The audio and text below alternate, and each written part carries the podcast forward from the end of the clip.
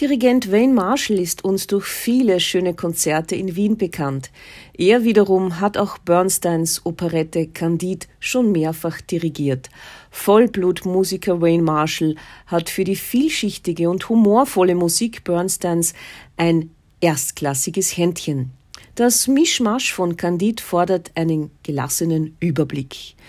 Der aus New York stammende Regisseur Daniel Fish ist Broadway erfahren. Er verzichtet auf jeglichen Klamauk und seziert Fragen des Lebens anhand der Lebensreise Candids auf der Suche nach der besten aller Welten.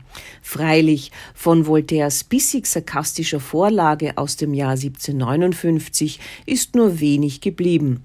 Daniel Fish orientiert sich am Existenziellen, was durch eine sehr strenge geometrische Choreografie der Tänzerinnen und Tänzer zum Ausdruck kommt.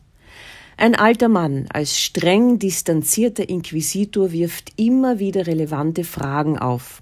Als peinlicher Befrager schärft er den Blick von außen. Das Lebenstheater gibt Antwort. Es geht um den Sinn des menschlichen Daseins. Die irrwitzigen Reisen und Vorkommnisse im Leben des Candid sind Ablenkung. Das Erdbeben in Lissabon, Spanien und bis nach Paraguay. Voltaire setzt den Optimisten zu. Von all dem ist in der Inszenierung von Daniel Fisch nichts zu sehen. Es geht um unsere Welt, die in vielem im Argen liegt.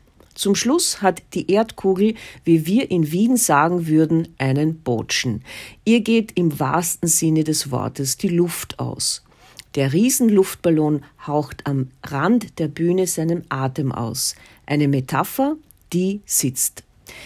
Die erstklassige Sängerinnen- und Sängerbesetzung stützt den Abend. Sowohl Candide als auch Kunigunde erfordern versierte Sängerinnen und Sänger. Gerade Kunigunde ist eine Mischung aus Mozarts Königin der Nacht und Offenbachs Olympia.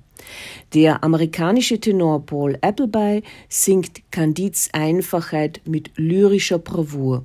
Die amerikanische Sopranistin Charlene Joint überzeugt ebenso mit Spielwitz und toller Stimme, die sich in den Höhen bewährt.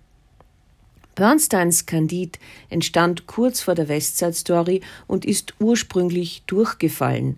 Das seinerzeitige Kreativteam wollte wohl zu viel. Geblieben ist weltweit die einzigartige Ouvertüre und die Hits Glitter and Be Gay sowie die Arie der alten Lady I'm Easily Assimilated wo Leonard Bernstein auf den Geburtsort seiner Eltern im heute in der Ukraine liegenden Rivne anspielt.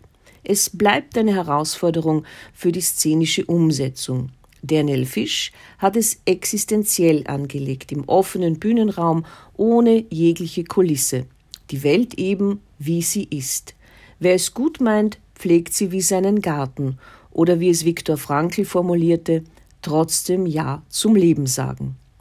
Der Besuch in Lyon lohnt sich. Die viele Jugend im Publikum ist auffallend positiv. Ein müder Buhrufer ging im allgemeinen Jubel unter. Großer Applaus für Wayne Marshall.